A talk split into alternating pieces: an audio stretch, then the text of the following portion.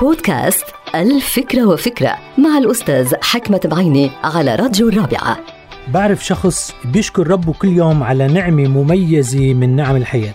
سألته مرة ما هي هذه النعمة؟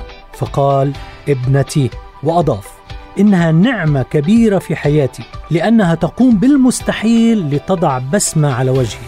غريب هذا الكلام ولكن جميل جدا.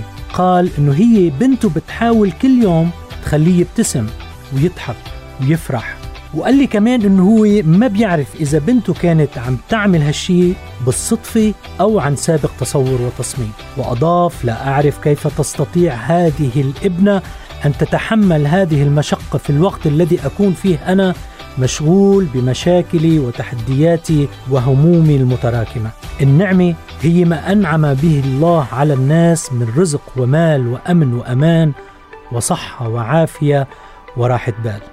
مثل ما هي حال هذا الشخص مع بنته هناك العديد من الأشخاص اللي بيعيشوا النعمه يوميا وبفضل بعض الطيبين ولكن للأسف من دون أن يقدروا معاني هذه النعمة وتأثير الايجابي على حياتهم. في ناس كتير من حولهم عندهم أشخاص طيبين بيحكوا لهم كلام طيب وبيوقفوا جنبهم بس للأسف ما بيقدروا معاني هذه النعمة.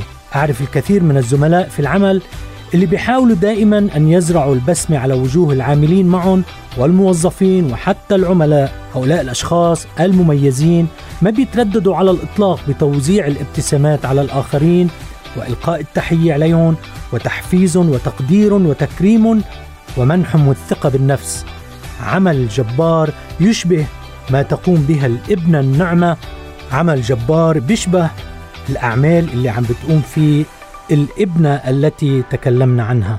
جميلة هذه النعمة ولكن الأجمل هو انه نقدر النعمة نحفظها كرمها نشكرها دائما وابدا.